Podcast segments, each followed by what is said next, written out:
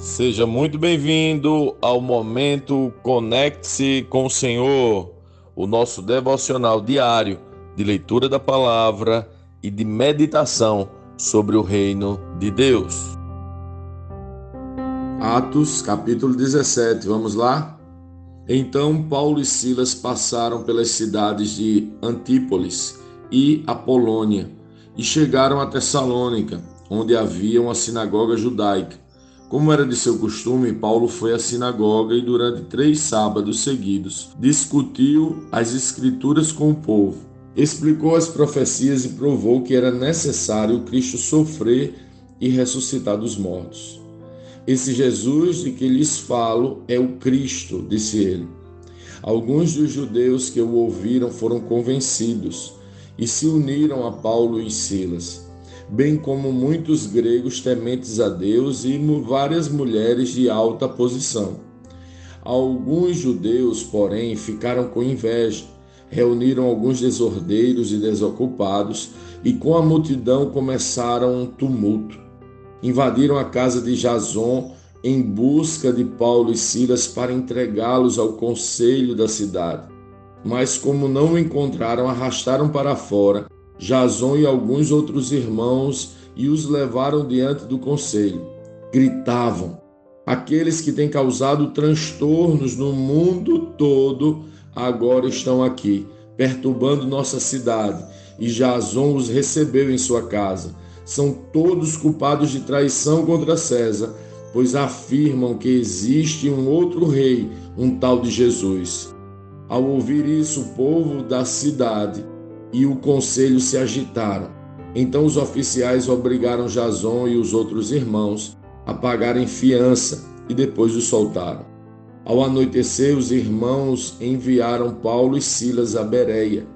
Quando lá chegaram, foram à sinagoga judaica. Os judeus que moravam em Bereia tinham a mente mais aberta que os de Tessalônica e ouviram a mensagem de Paulo com grande interesse. Todos os dias examinavam as Escrituras para ver se Paulo e Silas ensinavam a verdade. Como resultado, muitos judeus creram, assim como vários gregos de alta posição, tanto homens como mulheres. Mas quando os judeus de Tessalônica souberam que Paulo estava pregando a palavra de Deus em Bereia, foram até lá e criaram um alvoroço. Os irmãos agiram de imediato e enviaram Paulo para o litoral, enquanto Silas e Timóteo permaneceram na cidade. Os que acompanharam Paulo o levaram até Atenas e depois voltaram a Beré com instruções para Silas e Timóteo irem ao encontro dele o mais depressa possível. Enquanto Paulo esperava por eles em Atenas, ficou muito indignado ao ver ídolos por toda a cidade. Por isso, ia à sinagoga debater com os judeus e com os gentios tementes a Deus, e falava diariamente na praça pública a todos que ali estavam.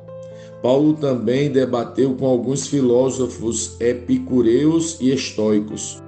Quando lhes falou de Jesus e da ressurreição, eles perguntaram: o que este tagarela está querendo dizer? Outros disseram: parece estar falando de deuses estrangeiros. Então levaram Paulo ao conselho da cidade e disseram: Pode nos dizer que novo ensino é esse? Você diz coisas um tanto estranhas e queremos saber o que significam. Convém explicar que os atenienses, bem como os estrangeiros que viviam em Atenas, pareciam não fazer outra coisa senão discutir as últimas novidades. Então Paulo se levantou diante do conselho e assim se dirigiu a seus membros. Homens de Atenas, vejo que em todos os aspectos vocês são muito religiosos. Pois enquanto andava pela cidade, reparei em seus diversos altares. Um deles trazia a seguinte inscrição: Ao Deus desconhecido. Esse Deus que vocês adoram sem conhecer é exatamente aquele de que lhes falo. Ele é o Deus que fez o mundo e tudo que nele há, uma vez que é Senhor dos céus e da terra. não habita em templos feitos por mãos humanas e não é servido por mãos humanas, pois não necessita de coisa alguma. Ele mesmo dá vida e fôlego a tudo e supre cada necessidade. De um só homem, ele criou todas as nações da terra, tendo decidido de antemão onde se estabeleceriam e por quanto tempo. Seu propósito era que as nações buscassem a Deus e, tateando, talvez viessem a encontrá-lo. Embora ele não esteja longe de nenhum de nós, pois nele vivemos, nos movemos e existimos. Como disseram alguns de seus próprios poetas, somos descendência dele. E por ser isso verdade, não devemos imaginar Deus como um ídolo de ouro, prata ou pedra, projetado por artesãos. No passado, Deus não levou em conta a ignorância das pessoas acerca dessas coisas, mas agora Ele ordena que todos, em todo lugar, se arrependam, pois Ele estabeleceu um dia para julgar o mundo com justiça por meio do homem que ele designou e mostrou a todos quem é esse homem ao ressuscitá-lo dos mortos. Quando ouviram Paulo falar da ressurreição dos mortos, alguns riram com desprezo. Outros, porém, disseram: Queremos ouvir mais sobre isso em outra ocasião. Então Paulo se retirou do conselho, mas alguns se juntaram a ele e creram. Entre eles estavam Dionísio, membro do conselho, uma mulher chamada Damares e alguns outros.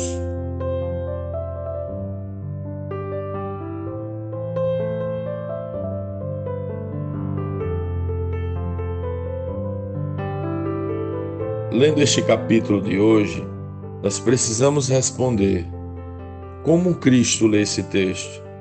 O que aprendemos nele? E que aplicações práticas esse texto deve trazer para as nossas vidas.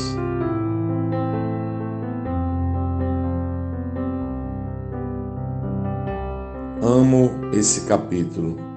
Fico imaginando Paulo no centro do mundo daquela época, falando pelo Espírito Santo aos filósofos de Atenas. De cidade em cidade iam pregando e sendo rejeitados. Agora, estavam em Atenas, diante das maiores mentes humanas daquela época. Paulo usa a cultura, a filosofia e a própria religião dos atenienses para anunciar e apresentar o Evangelho. Um filósofo grego havia dito algo sobre Deus e Paulo repete: Pois nele vivemos, nos movemos e existimos. Ele diz que estamos dentro de Deus e que esse Deus quer ser encontrado por nós. Você já o encontrou?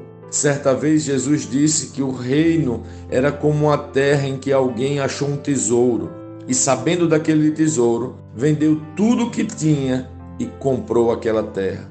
Você já encontrou aquele tesouro, você já encontrou Deus de verdade. Paulo reconhece que os atenienses eram religiosos, pois observa e registra que eles possuíam várias imagens de vários deuses, e dentre estes, um que eles mesmos chamavam de o Deus desconhecido. Paulo diz que conhece esse Deus desconhecido e diz que ele é diferente dos deuses atenienses, pois não habita em templos feitos por mãos humanas. Não seríamos capazes de fazer um lugar que pudesse contê-lo. E não é servido por homens, pois não tem necessidade de coisa alguma. Este Deus desconhecido criou todas as coisas que existem e é Senhor dos céus e da terra afirma Paulo. Aparentemente, até aí estava tudo indo bem, mas Paulo começou a falar que este Deus havia marcado um dia para juízo de todos os homens e que todos agora deveriam se arrepender, e havia confirmado isso ao ressuscitar aquele que haveria de julgar os vivos e os mortos. Quando Paulo falou da ressurreição, que esta confirmação foi porque Deus o ressuscitou, aqueles homens sábios, entre aspas, e cheios de filosofia, riram de Paulo e não quiseram mais ouvi-lo. Você crê na ressurreição? Esta ressurreição é o maior escândalo do Evangelho. Os religiosos aceitam falar sobre coisas místicas. Em geral, acreditam em espíritos. Alguns pensam em reencarnação, mas quando se fala da ressurreição, a coisa muda. Não existe nenhum credo religioso que prega a loucura da ressurreição, somente o Evangelho. Olhe que Paulo sequer chegou na parte que afirma que todos nós também vamos ressuscitar. Imagine o rosto dos religiosos e filósofos ao saber disso. Você já experimentou falar para alguém da ressurreição? Quero te desafiar a falar para alguém que todos nós iremos ressuscitar um dia. Olhe nos olhos dessa pessoa com atenção. Eu sempre me lembro de um dia que eu estava conversando com alguns colegas de trabalho e a reação foi incrível. Eles olhavam para mim como que querendo dizer: louco. A ressurreição é um escândalo. Ela muda a forma de enxergarmos o agora e a sua certeza nos faz pensar nas coisas eternas e não nas visíveis.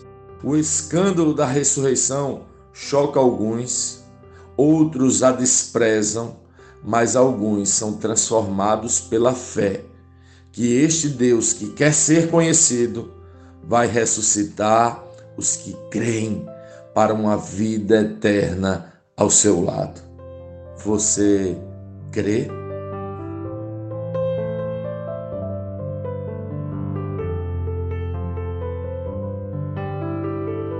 Sim, que bom ter você neste devocional e poder compartilhar o Evangelho.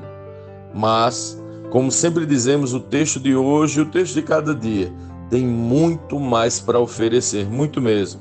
Nosso objetivo aqui é te influenciar a parar um pouco e ler o texto bíblico, pois acreditamos que cinco minutos de vida na palavra podem transformar completamente uma vida.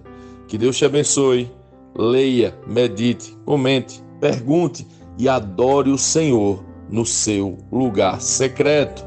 Conecte-se com o Senhor.